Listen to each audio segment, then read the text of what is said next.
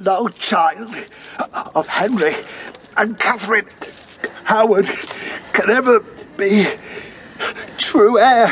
What is this? She, she knows. What? Blaybon. Blaybon.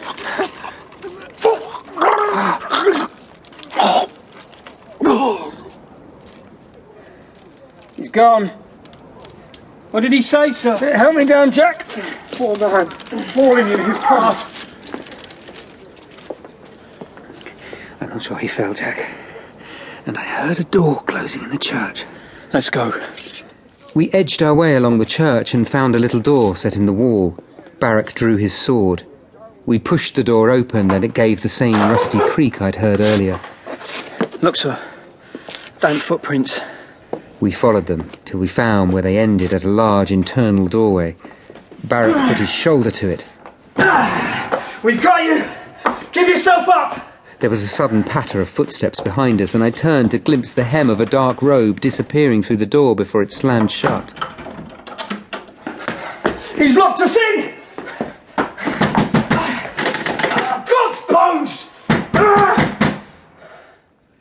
So the glazier Oldroyd spoke against the king and queen. That's common enough. There should have been more hanged last spring. Barrack and I stood before Sir William Maleverer, a member of the Council of the North, and the man with overall charge of legal matters and security. You think it was pushed because you believe all glaziers are good on ladders? Uh, no, sir. The footprints, too, and what happened to us. What if this person in the church was just someone passing through, was frightened by this Oaford barrack, is it? Yes, sir. Running in with his sword. I don't think so, Sir William. The footprints led from the door near the cart to the chapter house. Did you see nothing of what this person looked like? Only the hem of a dark robe. I felt, sir, that the glazier was trying to tell me something important. I've never heard the name Blayborn. Mayhap it was the man who pushed the glazier into the cart, if anyone did.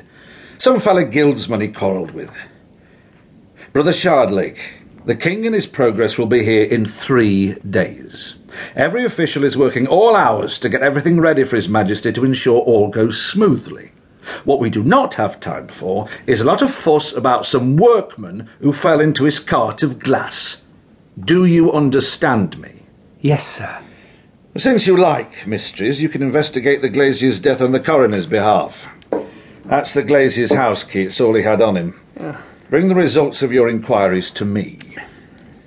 It would be good, Brother Shardlake, if the evidence supported death by misadventure. Do you understand? But I am a witness, sir. It would not be proper Pops Uh, if and for what's me. To... proper, I want this out of the way. I have to prepare the petitions for the king. That Then is- you'll have to work round the clock like the rest of us. As to your other task here, I sit on the Council of the North, and it is probably a good idea for someone to keep an eye on Master Radwinter, from what I hear of him. But that is all you do. Watch out for the prisoner's welfare and keep that long nose of yours right out of everything else. I don't like long noses. I cut them off sometimes, and their heads as well. Holdroyd's key is stiff.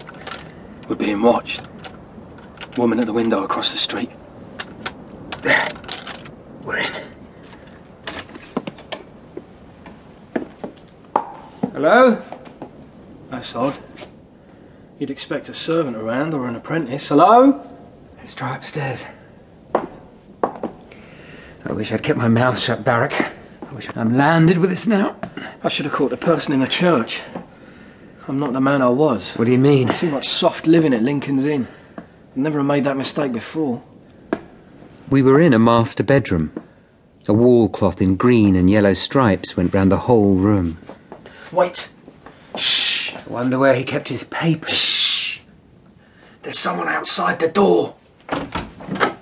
Ah, Got you! In here with you! Who are you? Mr. Oldroyd's apprentice, What's her name? Paul Green, Maester. I, I meant no harm, Maester. His eyes flicked for a moment to a spot low down on the bedroom wall. I thought it were robbers. We are King's officials. I have bad news for you, lad. I fear your master is dead. He fell from his ladder at St Mary's into his cart early this morning. Oh no, poor Maester. He, he were good to me. Had your master any quarrels with anyone? No, Maester. You know of no one who might have wished him any harm. God's name.